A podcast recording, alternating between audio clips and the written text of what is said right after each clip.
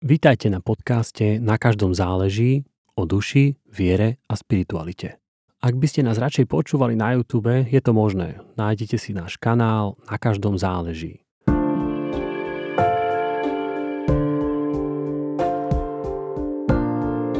Dnes sa budeme rozprávať o dôveryhodnosti Biblie a jej textov.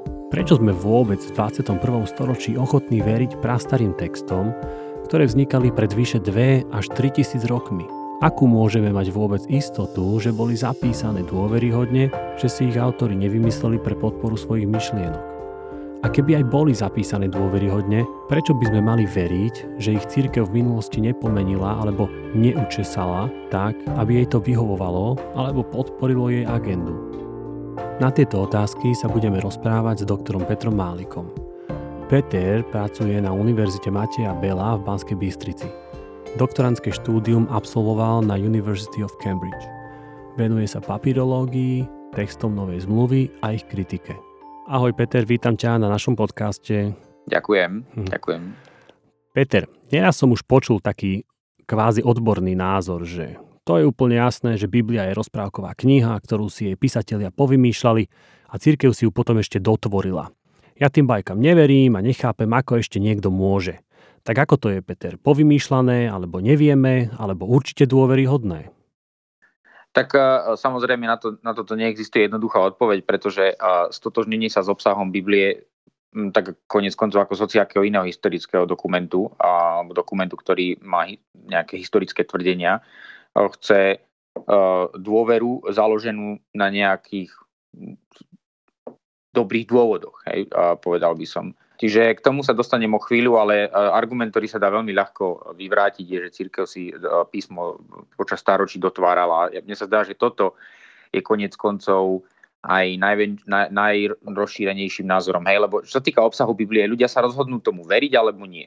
Hej? Proste hlavne, hlavne tým takým nadprirodzeným tvrdeniam, lebo proste nadprirodzené tvrdenie nedokáže sekulárna história zdokumentovať a, a respektíve potvrdiť. My vieme povedať, toto tvrdil ten autor, ktorý žil v tomto a v tomto čase a tak ďalej a tak ďalej. Ale, ale to, či e, bola Biblia počas staročí menená, a toto je narratív, ktorý sa šíri aj vďaka knihám ako povedzme Da Vinciho kód, ktorý na niektorých úplne historických falošných tvrdeniach e, postavil svoju premisu, tak to vieme vytvrdi, e, vyvrátiť pomerne ľahko. A toto nie je vec viery, toto nie je vec presvedčenia, toto je vec dát máme, máme k dispozícii a v súčasnosti je to oveľa ľahšie, pretože máme vďaka digitalizácii k dispozícii digitálne fotografie tisícov rukopisov a rôznych kníh novej zmluvy a, a ja som novozmluvník, čiže budem sa vyjadrať v tejto téme hlavne a vieme ich porovnať a vieme proste povedať a, a máme rukopisy z rôznych období. Hej, niektoré sú povedzme zo 4. storočia po Kristovi, máme nejaké útržky dokonca z 3. možno z konca 2. to není úplne isté. A proste tie, tie dáta sa nabalujú, nabalujú a máme dokonca digitálne nástroje, na základe ktorých vieme porovnať rozdiely. Hej, že hodím to do počítača, a tie elektronické prepisy a ja viem vidieť všetky rozdiely, ktoré tam sú a viem ich porovnať. A ja, ja s týmto robím, dá sa povedať, na dennom poriadku a v tomto môžem povedať, že nejaké systematické alebo program, programové menenie Biblie mm-hmm. a už ešte zvlášť pod nejakým dogmatickým dohľadom je nonsens. Čiže máte, k tomu, rukopisy, máte áno, k tomu také nejaké nástroje ako, ako pri diplomovkách politikov a tak, hej? No áno, ale až na to, že áno, funguje to trošku na inej báze, hej, a, a, a samozrejme tu ide o plagiaty, ale o prepisy, tu je dobré, keď sa podobajú na seba. hej, ale, ale áno, e, dá sa povedať, že vieme to veľmi dobre vyhodnotiť. Samozrejme táto práca nie je u konca, ale uh, poviem ti tak, že že, že tieto, k tomuto záveru by som došiel aj bez tých digitálnych nástrojov, pretože my tie ruko, rukopisy ľudia študovali posledných 300, 400 rokov, ako sa filológia po, po nástupe humanizmu začala pre, uh, preberať. A, a ako, sa, ako ľudia sa dostávali vlastne k, k prameňom, či už cez vykopávky, to je vlastne vec skôr posledných 100-150 rokov, ale medzi tým aj v knižniciach proste boli poklady Vatikánsky kódex, dá sa povedať, bol v Vatikánskej knižnici, odkedy sa vie, že, tam, že sa vie. A je to síce rukopis zo 4. storočia, ale má úplne kvalitný text. A to vieme povedať na základe toho, že odtedy máme papíry, ktoré sú staršie a vieme ich porovnať. Čo znamená, že kvalitný text? Kvalitný text je text, ktorý na základe rôznych faktorov vieme vyhodnotiť ako zachovávajúci veľmi presné, presné znenie. Mm-hmm. Vieme, vieme proste povedať, že, že písar ho dobre prepísal, že tam nie, nie je veľa chýb, písári písali ručne. Skús prepísať ručne jednu kapitolu z Beletrie, hociaké, alebo aj z Biblie konec koncov a bude ti to trvať možno hodinku a uvidíš, čo všetko sa pri tom deje. Hej, občas preskočíš riadok, alebo proste pomýliš si písmeno, alebo sa si unavený. A toto sú veci, ktoré študujeme, že písári, áno, robili chyby, lebo boli ľudia. Toto, není, toto nebol uh, Xerox, hej, uh, prefotenie, alebo skener, oni proste písali veci ručne a čítali ich ručne. Niekedy proste možno písarovi zliával zrak, alebo bola tma, alebo proste všetky tieto faktory, únava dokopy Čiže takéto veci vieme vyhodnotiť a Vatikánsky kódex koncov, ktorý, ktorý som spomenul, ktorý sa veľmi podobá aj týmto textom novej zmluvy moderným, hej, moderným vydaniam, tak on, on je veľmi kvalitný a tých chýb je tam naozaj málo. Ale, aj, ale na druhej strane ešte poviem jednu vec, že aj keď má napríklad rukopis veľa chýb, to neznamená, že nereflektuje dobrý text, lebo ja viem povedať, kde sa písar pomýlil a kde nie, pretože mám ďalšie tie desiatky, mm-hmm. stovky iných Jasne. rukopisov, s ktorými ho môžem porovnať. Toho istého kvázi ako keby textu. Áno, áno. Mm-hmm. Teda argument na to, že si to církev pomenila, je vlastne ten, že keď si porovnáme dnešný text, ktorý po, považujeme za, za ako keby ten, ktorému veríme, uh, alebo nejaký kvázi najviac podobajúci sa originálu, a porovnáme ho s textami, ktoré sú z 2., 3. a 4. storočia, napríklad ten Vatikánsky kódex, takže to v zásade sedí a to je ten argument, hej? Áno, to, v zásade to sedí, ale, ale, ale ešte lepší argument je ten, že nie len tento moderný text, ale vlastne my máme rukopisy zo 4., zo 7., z 10., 15. storočia. Vlastne uh, tá podobnosť je obrovská. Samozrejme sú rozdiely, to sa nedá poprieť. A boli napríklad možno miesta, ktoré uh, v synoptických evaníliách sú povedzme nejaké rozdiely.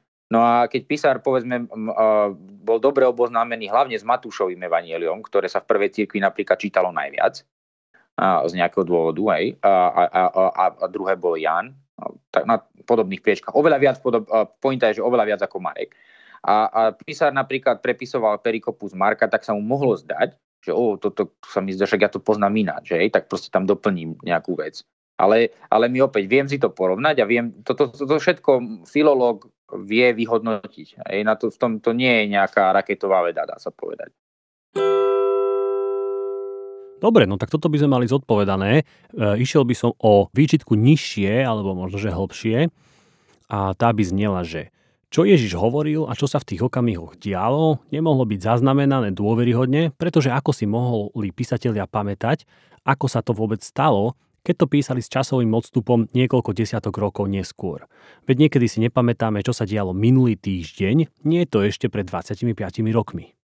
Hej, tak toto je, toto je trošku trefnejšia poznámka, minimálne na povrchu, pretože sa pýta na, dá sa povedať, e, je to, je to úprimná otázka, by som povedal. Pretože naozaj je tam, máme tam rozprávača, ktorý typujeme, že tam nebol. Hej a, a máme, tam, máme tam hlavnú postavu. No tak na toto je viacero odpovedí a budem sa dostávať, snažiť dostať nejako od povrchu trošku hlbšie. Tak prvá základná vec, ktorú si musíme uvedomiť, je, že Evanielia sú biografie, ktoré sú písané podľa historických štandardov, ale nie historických štandardov moderných novín. To je prvá vec, ktorú si musíme uvedomiť. My nemôžeme čakať od Biblie niečo, čo Biblia nechce urobiť. Takisto ako to nemôžem čakať od Tukidida, od Herodota a od, od, od, od Polibia, od nejakého greckého uh, historika. Hej? Alebo Tacita, rímskeho historika. Proste, čiže oni uh, uh, aj z kresťanského pohľadu je dôležité si uvedomiť, že pán Boh inšpiroval Bibliu v konkrétnom čase na konkrétnom mieste a použil si konkrétne prostriedky, ktoré boli vtedy dostupné. Čiže nebol tam internet, neboli tam fotky, neboli tam paparacovia, Ježiša nikto nefotil. A proste teda natíska sa táto otázka, ako je možné, že takýto príbeh je zaznamenaný. Tak samozrejme, na toto je milión možných odpovedí. My nevieme, eh, čo sa dialo, čo všetko Ježiš povedal svojim učeníkom. Hej, eh, napríklad po vzkriesení. To je jedna, jednoduchá vec. Proste my nevieme, že čo im napríklad povedal, keď ho zhabali vojaci. Vím proste, Evanielia sú selektívna história. Si vezmi, že tam je pár epizód zo, zo života, z vyše 30 rokov života jedného muža a mhm. jeho, jeho, jeho priateľov mm-hmm. a nepriateľov. A potom konkrétne z dvoch, troch rokov jeho verejného účinkovania. Proste tam doslova pár vecí, ktoré sa stali uprostred veľmi hustého obdobia, kde proste títo ľudia spolu jedli, kde sa možno spolu hádali, kde spolu chodili pomedzi ľudí, mali kopec konfliktov, kde e, zažívali rôzne veci uprostred tej ich služby. A proste vybraných je v pár vecí. Dokonca Je- Ježiš e, ako potulný kazateľ musel kázať, dá sa povedať, každý deň. A, a, a vieš sám, ako, ako, ako aktívny veriaci, že, že ka, e, kázne bežného kazateľa netrvajú toľko, koľko bežný Ježišov príhovor zaznamenaný v Evangeliu, lebo je tam vybraných pár najdôležitejších vecí. Tak ako Jan hovorí, že keby som mal všetko napísať, aj, čo si Ježiš povedal a urobil, tak by nestačilo na to žiadne knihy. A to neplatí len o Ježišovi, to platí o hocikom, keby si chcel zadokumentovať 3 roky niekoho života, úplne detálne, čo hovoril, tak uh, proste National uh, Congress Library ti nebude stačiť. Čiže, čiže toto si treba uvedomiť. No ale samozrejme, kopec vecí sa mohlo stať, kedy Ježiš mohol úplne jednoducho rozpovedať svojim učeníkom, čo sa stalo. Pozrite, vy ste tam spali. Keď ja som trpel a modlil som sa, keď proste možno ma navštívil aniel, aj tam je textový variant. Proste na to je úplne jednoduchá odpoveď. Proste to, že je niekde absencia niečoho, neznamená, že to je dôkaz o absencii. Hej, proste, alebo absencia dôkazu nie je dôkaz o absencii. To je dôležité si uvedomiť. Čiže to, že e, evangelisti nám nerozpovedali, akými, akými presnými, uh, akým, akým spôsobom došli k zaznamenaniu danej epizódy, neznamená, že tá e, epizóda je bachorka. Lukáš na začiatku Evanielia nám hovorí veľmi zaujímavú vec, a to je skoro až taký, skoro až technicky vysvetľuje, že akým spôsobom on písal svoje Evangelium on, on začína tým, že vzhľadom na to, že mnohí sa podujali na to, aby zoradili a, a rozprávanie, ja to prekladám z greštiny, čiže rozprávate trošku a, kostrbatosť, veci, ktoré sa naplnili alebo udiali medzi nami, hej? čiže hovorilo o udalostiach týkajúcich sa e, na, medzi nami ako komunitou veriacich vzhľadom na Ježiša Krista, ako ich nám odovzdali, hej, tam je to je až technické slovo, paradidomy, od, podobne tradície, pod, podania, tí očití svetkovia, ktorí tam boli od počiatku a služobníci slova. Hej? Čiže dobrá, dobrý historik v antike začal tým, že nezačal paradoxne písomnými prameňmi. Hej? Aj keď Lukáš určite písomné pramene používa minimálne Marka, možno Matúša a ešte aj iné veci.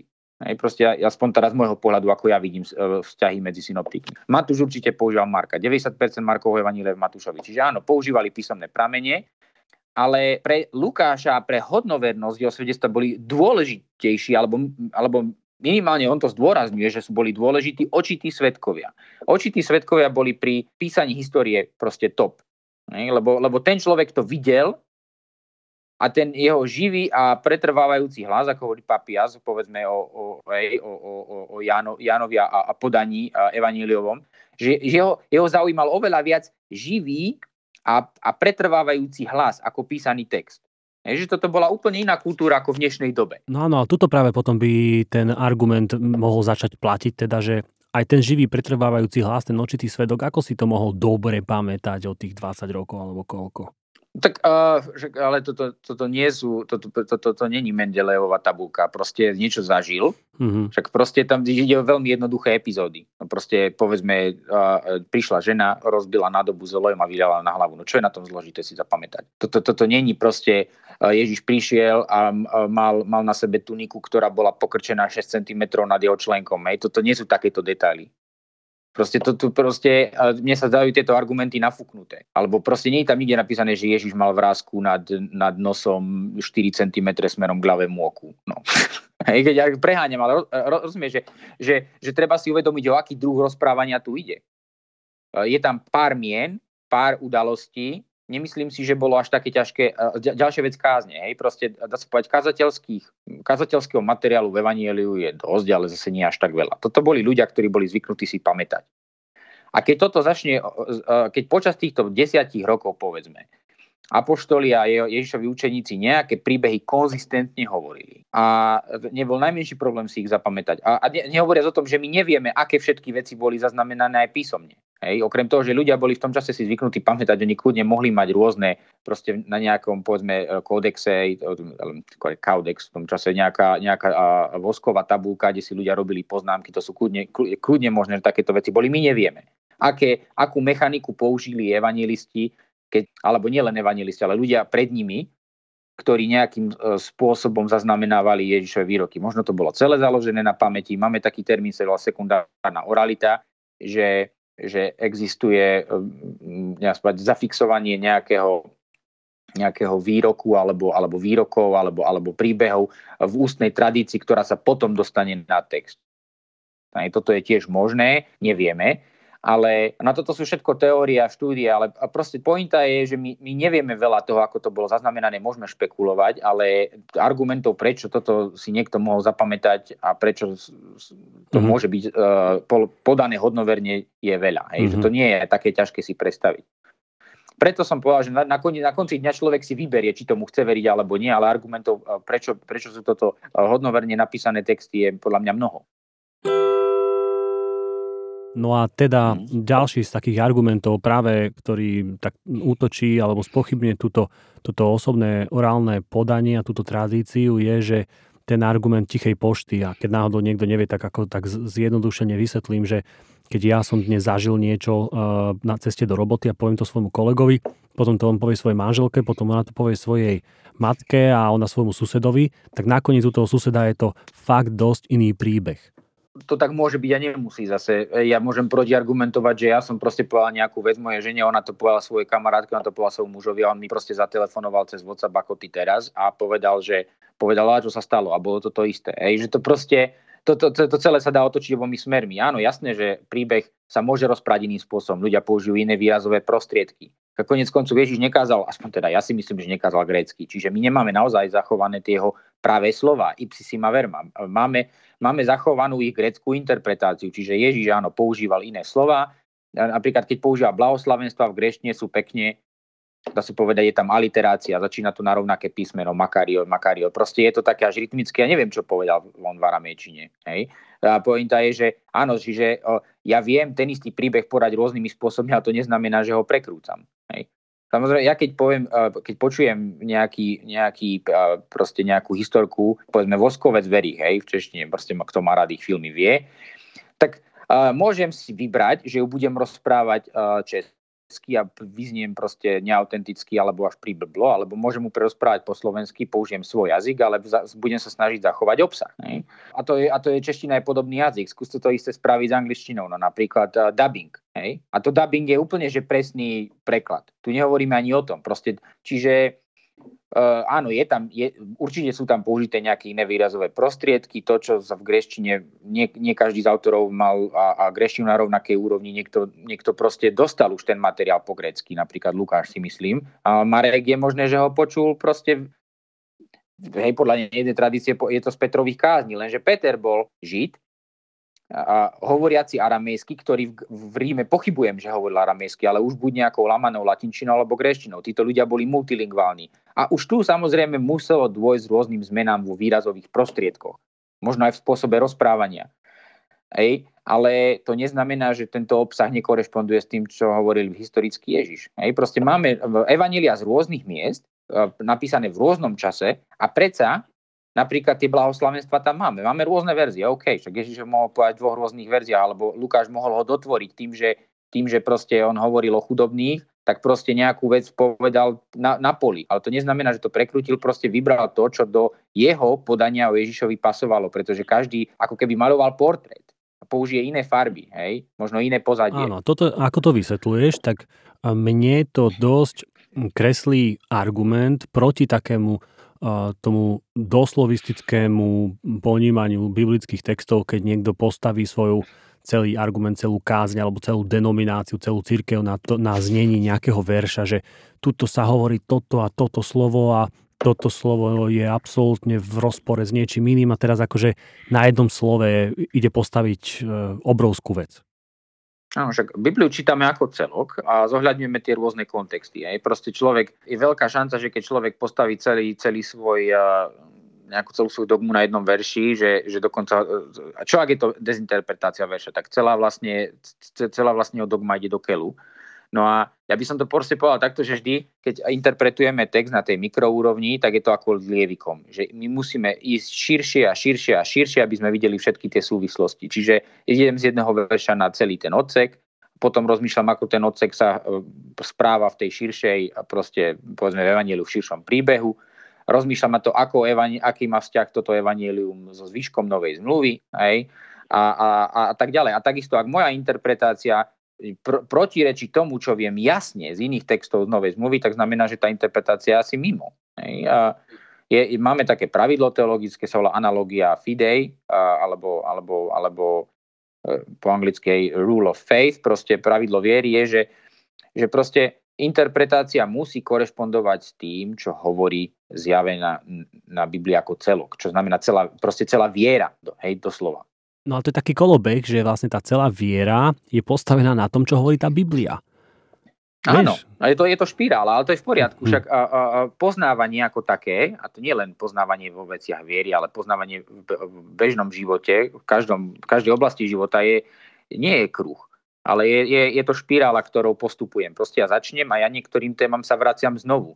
Lenže ako ich poznám lepšie, a ja dúfam teda aj, tak sa moje poznanie prehlbuje a idem ďalej. Čiže áno, samozrejme, že človek môže, môže obviniť veriaceho človeka, alebo ako neveriaci, môže obviniť veriaceho človeka z, z nejakej cirkularity, No len e, aj on sa dopúšťa podobne cirkularity v každej inej oblasti. Je, že to je, je to úplne normálne, že začnem s niečím, ma to osloví, tak idem ďalej a prehlbuje sa to poznanie.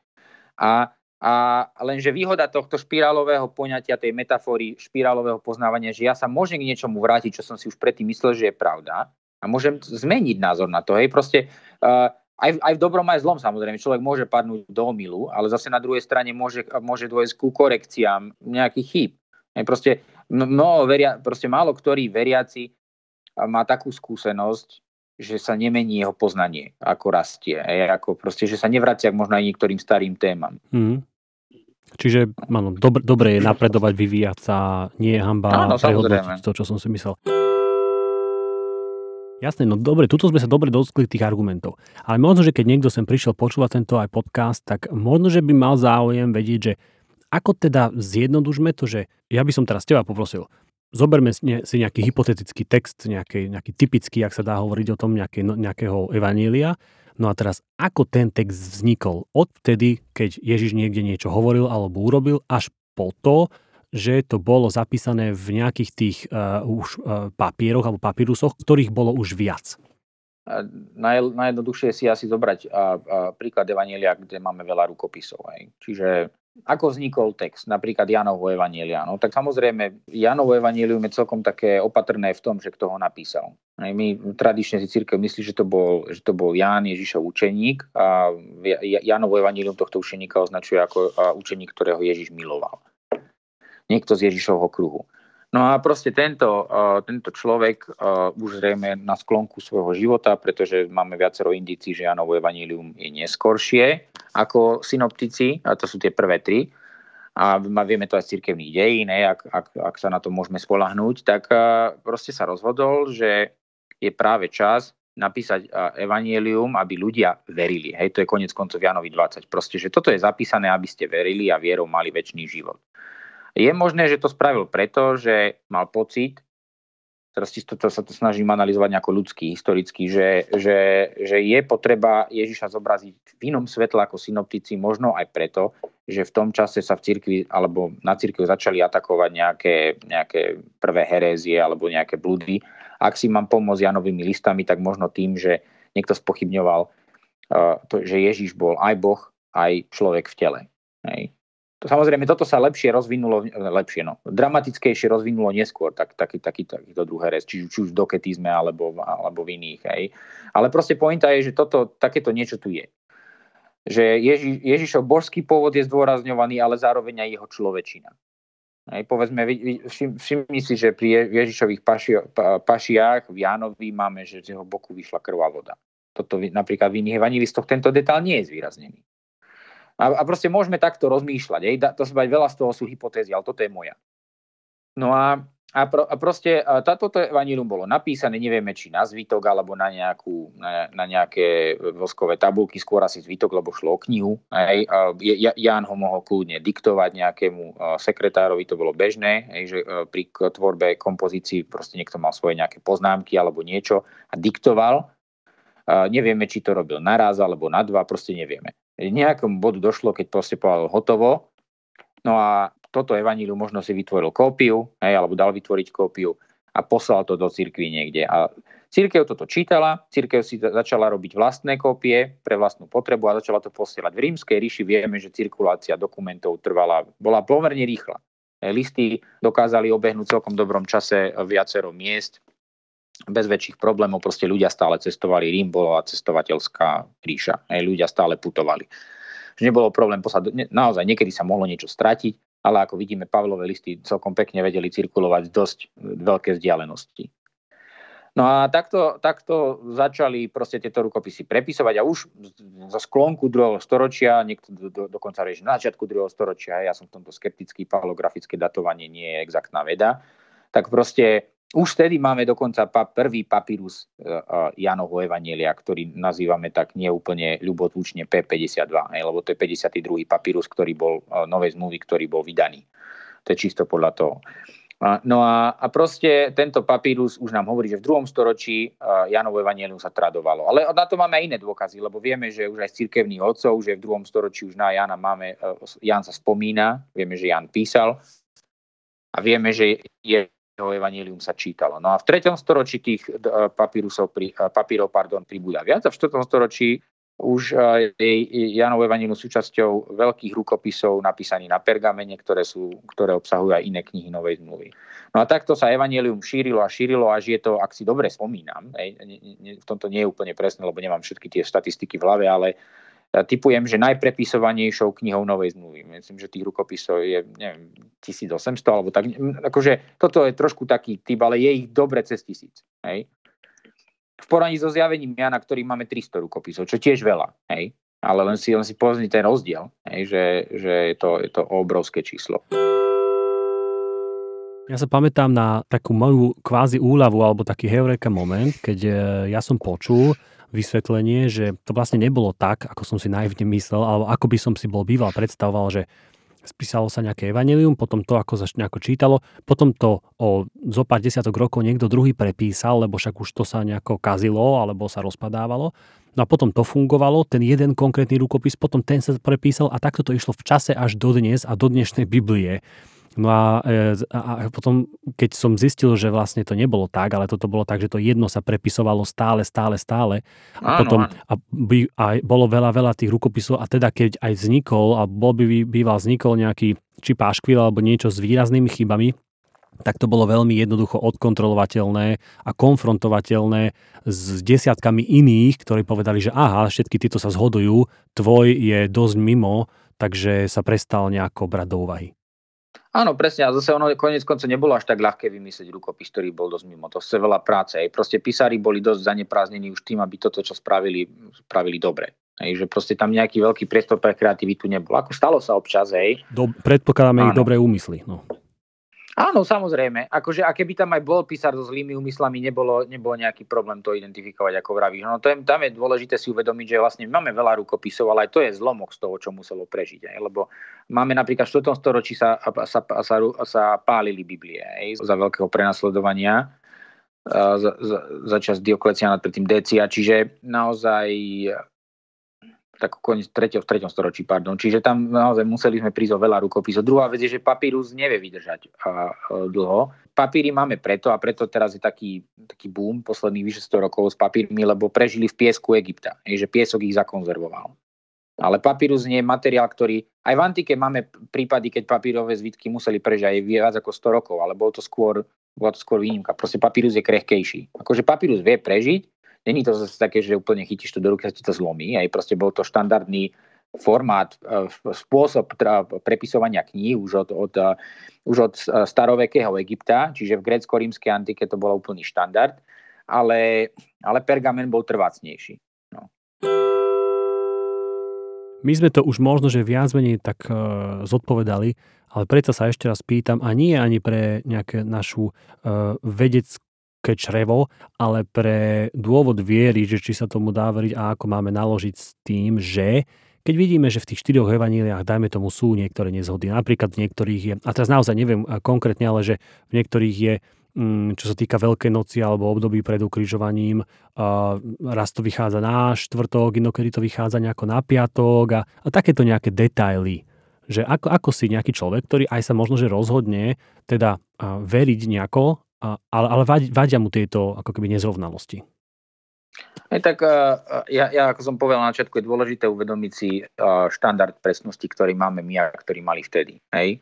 Uh, to, už si pamätám, toto povedal aj, aj kolega, kolega Hanes, náš profesor, že, že proste, áno, nepresnosti sa môžu vyskytnúť, pretože to bol tolerovateľný štandard v tom čase. A druhá vec je, že, že, ne, hej, proste, že, že toto je dôležité. Boh uh, si vybral Bibliu práve takýmto spôsobom a toto je veľmi zaujímavé na písme, porovnaní s povedzme s Koranom, ktorý, o ktorom sa tvrdí, že bol nejakým spôsobom nadiktovaný a, a má, proste Biblia je inkarnačná kniha. Je proste je to, je to, to slovo je vdychnuté do, do životov a jazykov a, a gramatík a skúseností konkrétnych ľudí.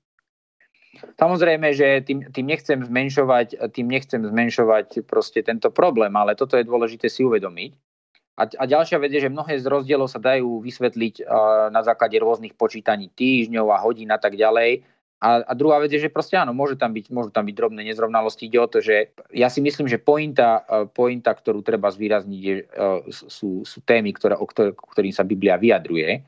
Nie možno nejaký uh, náhodný detail v zobrazovaní príbehu. Hej? Čiže toto si myslím, že, že je proste podstatné. Napríklad dobrý príklad je narratív, príbeh o premenení, ktorý máme v troch synoptikoch. No a v Lukášovi začína, je tam iný, iný počet dní. No lenže samozrejme na toto tiež je, je, je viacero vysvetlení, že na, na jednom je 28. verš 9. kapitola Lukáša.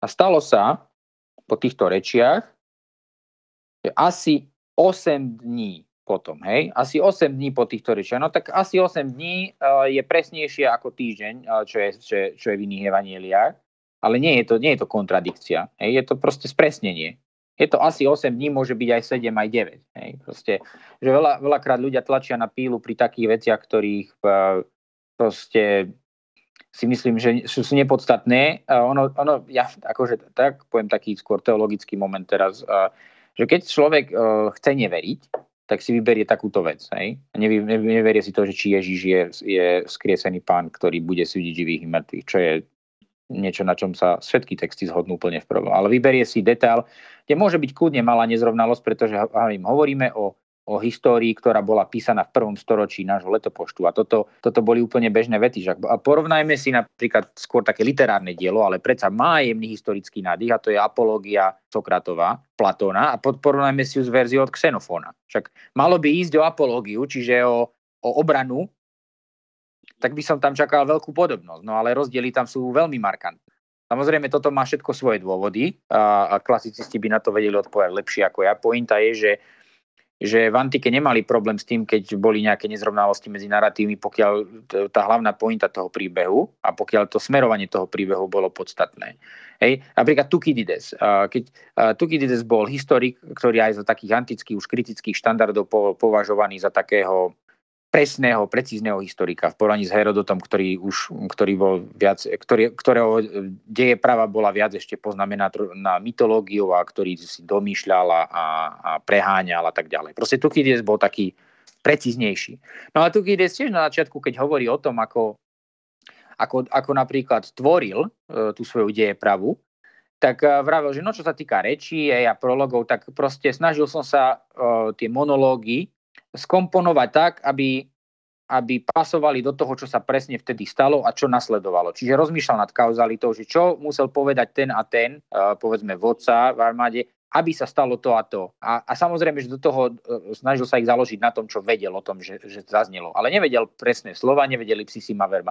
A toto bol považovaný, to, tento historik bol považovaný z antike za proste za referenčného historika, za historika, ktorý písal presne, ktorý bol hodnoverný, ktorý ne, nepreháňal, ktorý nebral báchorky. No a keď prídem k evanieliám, ktoré sú kratšie texty, kde tie reči sú povedzme tradované, pretože ide o človeka, ktorého reči uh, uh, jeho učeníci brali veľmi vážne a, a boli až tak vážne, že vytvorili štyri podobné texty o, o ňom, tak je tu oveľa väčšia šanca, že tu bude vysoký štandard presnosti. Čiže ty teraz hovoríš, že my alebo aj sekulárna spoločnosť e, čerpá informácie a stavia e, na tom vlastne aj históriu a poznanie histórie z takých zdrojov, ktoré v sam o sebe podľa našich štandardov mohli byť oveľa menej, dajme tomu, možno, že dôveryhodnejšie, alebo menší nárok ich dávame na ich dôveryhodnosť, ako na, dajme tomu, biblické texty alebo texty Novej zmluvy. Hej, tak ja by som to možno nevyhrotil aj takto. Ja by som proste povedal, že vo svetle, to, vo svetle toho, ako používame iné uh, mm-hmm. texty z antiky, ja to poviem pozitívne, hej, a samozrejme, že ja nechcem byť neférový teraz voči historikom, pretože oni štúdiu povedzme aj tu Kirida kriticky, povedia, tu si sa mýli, tu sa mýli, alebo tu proste s ním nemôžeme nesúhlasiť, vieme toto. Čiže nechcem byť neférový ku kolegom iných, iných oblasti, ale môžem povedať to, že bežný človek má tendenciu veriť historickým prameňom. Hej? Ale, nemá, ale má tendenciu neveriť uh, biblickému rozprávaniu kvôli tomu, že sú tam nadprirodzené prejavy. No len, len keď sa zameriam na tie základné kontúry, minimálne rozprávania, teda hovorím o evaníliách, tak, eh, tak eh, je tam dosť dôvodov, prečo minimálne tým historickým kontúram veriť. Aj samozrejme, to, je ľahké zadokumentovať, že Ježiš zomrel za nejakých okolností. To, či aj vstal z mŕtvych, už je niečo, čo sa hýbe nad objektívne dejepravu, ak chcete, alebo, alebo teda transparentnú dejepravu, ktorá je historicky zdokumentovateľná. Áno, tam prichádza viera, pretože historik nevie, potvrdiť alebo vyvrátiť nadprirodzeno. To, pre nadprirodzeno sa človek vie len rozhodnúť vo, svojou vlastnou, vo svojej vlastnej spiritualite vierou. Ale ja viem sa dopracovať k tomu, aby som minimálne okolnosti pred vzkriesením a po vzkriesení zdokumentoval tak, že poviem, že tu sa muselo niečo zvláštne diať. A mimochodom v tomto súhlasia so mnou aj mnohí moji neveriaci kolegovia, ktorí proste vrajú, že áno, minimálne nejaké vidiny museli mať. No, ale ja Proste to nebudem vysvetľovať vidinami. Ja si myslím, že pre prázdny hrob je veľmi silný argument, pretože ináč by bolo veľmi ťažké pre prvú církev v Jeruzaleme ustať to, že, to, že Ježiš bol skriesený. Hej, a keď mám tu prázdny hrob, potom sú rôzne vysvetlenia. No ja si vyberám to, ktoré korešponduje s mojou vierou vo vzkrieseného Ježiša Krista. A nie je to taký ten bias, čo sa hovorí, vieš, že si vyberáš Každý má bias. Bias nie je zlá vec. Hej, pokiaľ ja viem o svojom, o svojom biasi, aj o svojom, o svojom ak, chcete, pre, ak chceš predsudku alebo no, čo, predsudok, tak to je, to je úplne v poriadku, pretože každý, nikto neprichádza do textu alebo, alebo k, k svojim rozhodnutiam viery ako tabula rasa, ako čistá doska. Hej. Proste každý je popísaný a, a, a viera sa nedá, aj Biblia hovorí, viera nie je vecou všetkých. Hej, proste ja viem dať rôzne a podľa mňa koherentné a racionálne argumenty, preč, prečo je, je moja viera uh, uh, racionálna, ak chceme, alebo minimálne supraracionálna. Viem, viem povedať, prečo si, si myslím, že to je rozumné rozhodnutie, prečo tomu, čo verím, uh, nie, nie je len nejaký mýtus. Ale už ten samotný krok, to rozhodne sa, či ja dám svoj život Bohu a či budem naozaj, či sa, či sa mu odozdám, či, či urobím pre ňo to rozhodnutie, už nie je rozhodnutie, ktoré môže ostať na papieri v nejakej vedeckej, ne, vedeckej štúdii. Proste to je rozhodnutie, ktoré ja musím spraviť ako celá bytosť. Áno, nielen nie len, nie len srdce, ale aj mysel. Ale musím aj svoju mysel tomu, tomuto rozhodnutiu dať. Čiže ty, ktorý sa pozeráš na tie texty novozmluvné, biblické, rovnako kriticky alebo mm, pravdepodobne s rovnakým štandardom, rovnakým metrom, ako sa pozerajú iní ľudia, iní historici na iné historické texty. Považuješ tieto biblické texty za dôveryhodné v tom zmysle, v akom sme sa práve teraz bavili a rozhoduješ sa mm, stavať na nich? Áno, som o tom presvedčený máme tu skoro, alebo vyše, možno 2000 rokov potom, ako sa to všetko stalo, o čom čítame v, v no, Novej zmluve, tak e, čo ešte teraz je na tom, čo študovať alebo našpekulovať, však už, už za to zo pár desiatok rokov tu máme e, vedu a vedecký prístup a vedecké disciplíny, čo ešte teraz na tom nové môžeme vyskúmať? Tak pokiaľ má človek otvorenú myseľ a srdce, tak ho vždycky má v Biblii čo prekvapiť. Aj to si myslím. Že toto, ja som raz prišiel na to, aj, aj počas toho svojho štúdia, že fundamentalista a, a taký prehnaný liberál majú, majú spoločné jedno, že Biblia ich nemá, nemá čím prekvapiť. Hej? Proste vedia dopredu, čo povie.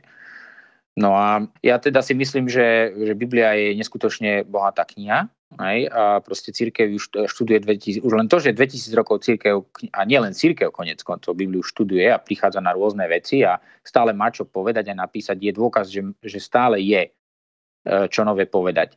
Ale pointa pre mňa nie je povedať niečo nové. Proste pre mňa je, bolo vždycky motivácia pri štúdiu Biblie poznať ju lepšie. Lebo ja sám, proste mňa to presahuje. Hej, čiže Originalita nie je až taká dôležitá ako hĺbka. Čiže na to, aby som poznal Bibliu hĺbšie, ja som sa rozhodol, že ju chcem študovať takýmto spôsobom a chcel som tomu, s tým pomôcť aj iným ľuďom a preto som sa rozhodol ísť do teologického vzdelania. Ale a, a aj, aj v takom kontexte neskôr pracovať. Ale proste uh, už len to napríklad, ja, ja sa zameriavam na štúdium rukopisov a textovej kritiky, tak uh, už len tým, že každý rok máme lepšie spôsoby, ako tieto rukopisy študovať. Aj keby som pre, pre 40 rokmi povedal, že, že budem všetky uh, rukopisy môcť študovať digitálne a porovnávať ich, tak proste by to bolo sci-fi. A to, že každým rokom e, vlastne pri, pribúda nových rukopisov, ktoré buď sa buď objavia v knižnici, ktoré niekde boli zapadnuté v škatuli, alebo, alebo novými vykopávkami. Áno, stále sa to deje. Ja som nedávno editoval uh, doposiaľ nevydaný uh, fragment, uh, úlomok papíru z Genesis 40 v gréckom preklade zo 4. z 3. storočia, pardon. Ten, a, proste také, a to preto, že, že v Oxforde konec koncov v tej, v tej zbierke z, z papírov z Oxyrynchu sú ešte tisíce úlomkov rôznych textov, každodenných textov, ako proste zmluv, účteniek, pozostatkov klasickej literatúry. Samozrejme hovoríme o malých úlomkov, preto, preto sa ťažšie vydávajú, a, a, ale medzi nimi sa nachádzajú aj biblické rukopisy. Aj to je zaujímavé a, a tam proste žatva je veľká, robotníkov je málo, hej, to platí stále. Čiže stále je čo, čo robiť, na čom študovať a ja si myslím, že, že, že, to, že to nevyčerpáme, až kým nepríde pán. Hej, tam tých možností bude stále veľa. Čo je pre teba možno, že stále niečo taká tá najväčšia záhada, alebo ako sa hovorí po anglicky, že challenge, výzva Mm, v, v tomto obore, ktorý robíš, to, čo ťa baví, že fú, ne, nevieš tomu prísť úplne ešte na klb, ale cítiš, že to je zaujímavé a stojí um, za to tade ísť. A druhá vec, čo, aký je trend na svete v tejto oblasti? Čo je, čo je dnes vychytené? Čo je trendy? No tak uh, samozrejme niečo, čo mňa láka, čo by som chcel, čo by som chcel vedieť, ja, vedieť viac uh, uh, rôznych starobilých jazykov, ktorých, do ktorých bola Biblia prvé storočie prekladaná mm-hmm. a a vedieť viac sa uchopiť, chopiť nejako aj tejto oblasti, lebo to s textovou kritikou priamo súvisí. Ja z týchto jazykov viem, okrem bežných biblických jazykov, tak mal som latinčinu, keď už tak často nepoužívam tieto dni, a kopštinu, ktorú používam celkom často ale samozrejme bolo by skvelé vedieť sírsky, arménsky, gruzínsky, proste všetky tieto jazyky, do ktorých bola Biblia v tých prvých storočiach prekladaná etiópsky a, a, a tak ďalej. Čiže toto je taká challenge a na toto momentálne nemám, čo sa to ma trošku aj frustruje, ale to je si myslím, že veľmi dôležité vedieť, vedieť, lebo aj toto je súčasť interpretácie a súčasť e, celého štúdia toho, ako Biblia k nám prišla, je vidieť, ako prišla v rôznych jazykoch v tých prvých storočiach. Takže toto je taká výzva a samozrejme s tým súvisia mnohé iné otázky. A samozrejme chcem naďalej robiť s papírmi a, a, a pergamenmi a naďalej uh, študovať uh, Bibliu, proste toho, mať taký ten prvý kontakt, hej, proste editovať viac papírov, teraz mám rozrobený fragment zjavenia 17 a a pracujem, ja, ja, môj druhý pracovný úvezok je v Nemecku, kde mm, tak polovičný, kde pracujem na projekte, vydávame nové kritické vydanie zjavenia Jana, ktoré má výsť o troch rokoch, o tri roky, pardon, vo štyroch zväzkoch, a, kde vlastne budeme, zdokumentujeme e, celú rukopisnú tradíciu e, zjavenia Jana a aj najstaršie preklady. A bude to vlastne taký dá sa povedať, bude to naj, naj, najpodstatnejší referenčný text pre zjavenie Jana. Na základe neho potom pôjde aj do, do tých bežných vydaní a na základe neho potom budú prekladatelia prekladať aj túto biblickú knihu. Čiže to projekt, ktorý je veľmi vyzývavý, ťažký, ale z ktorého sa teším. Ale tam, tam na, na tom nás pracuje dosť veľa. Hej, že to je taký skôr multi, multidisciplinárny kolaboratívny projekt. Áno, ale tá, ten, ten text bol už dávno preložený, teda čo sa Áno, stalo? Bol, Našlo sa nové, sa papír, na, našli sa nové zdroje, alebo čo? Áno, tak máme lepší prístup k rukopisom, ktorý predtým sa o nich buď len vedelo, alebo boli nejako čiastočne prepísané. My sme spravili kompletné prepisy a študujeme ich digitálne, čiže Aha. vieme viacej informácií z nich vyťažiť. A proste ide o to, nielen o to, že ten text nebude radikálne odlišný, aj bežný človek si to ani nevšimne. Tam môžu byť malé rozdiely ako nejaký iný gramatický tvar, hej, alebo takéto veci. Ale pre exegetu sú tieto detaily dôležité.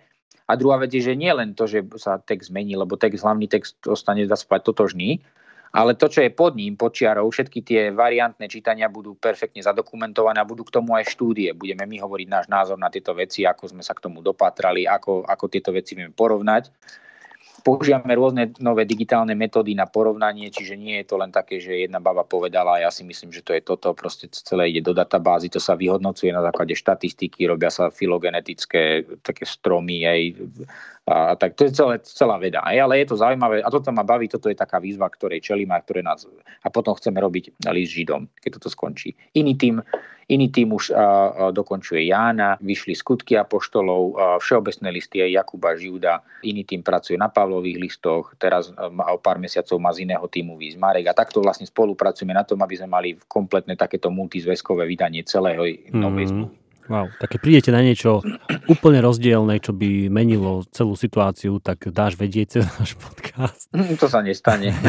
Dobre. Skôr ide o to, že musíme roky pracovať na tom, aby sme nejakým spôsobom zadokumentovali, čo už približne vieme. Hej. Samozrejme, nové veci sa tam budú diať, určite prídu nejaké novinky, ale, ale toto nie sú veci, ktoré nejakým spôsobom ovplyvňa radikálne bežného člo, ponímanie bežného človeka o Biblii. Je to skôr pre vedcov a pre teológov, aby mali viac informácií pokope. Keď niekoho zaujíma, čo robíš, zaujala ho táto téma, vidí v tvojej práci uh, fakt, že je to vzrušujúca, zaujímavá vec, kde ťa môže sledovať alebo kde sa si môže kliknúť a dozvedieť sa viac? Mám svoju stránku na, na stránke katedry uh, teológia a katechetiky a Univerzity Matia Bela, pedagogickej fakulte, takže tam. Uh-huh. Potom mám stránku akademia.edu, kde si ma človek môže nájsť pod mojím menom Peter Malik a tam mám svoje publikácie a objavujem sa aj na Facebooku a, a Instagrame, ale to sú skôr súkromné profily, čiže tam si vás zrejme nepridám, ak vás nepoznám. je to taký malý odkaz. Ale e, takže takto. A samozrejme vyskytujem sa e, v Bratskej jednote baptistov, čiže keď e, skončí lockdown, tak ma občas vidno zakazateľňou a, a, v družnej diskusii pri káve s, s, s, s ľuďmi zo zboru a, a tak ďalej. Pohybujem sa rôzne, ale, ale toto sú také najčastejšie, najčastejšie moje kontexty a samozrejme veľmi rád vás privítam na katedre, keď tam budete môcť legálne prísť bez toho, aby ste potrebovali nejaké, nejakú podmienku, teda výnimku od dekana, že ste bezinfekční. Ďakujeme veľmi pekne, Peter. Bolo to super rozprávanie, veľmi dobre padlo. Verím, že otvorilo mnohým ľuďom aj nové obzory a nové informácie dalo. Nech sa ti darí v, tvoj, v tvojej práci a verím, že príjmeš pozvanie za nejaký čas na nejaký ďalší rozhovor.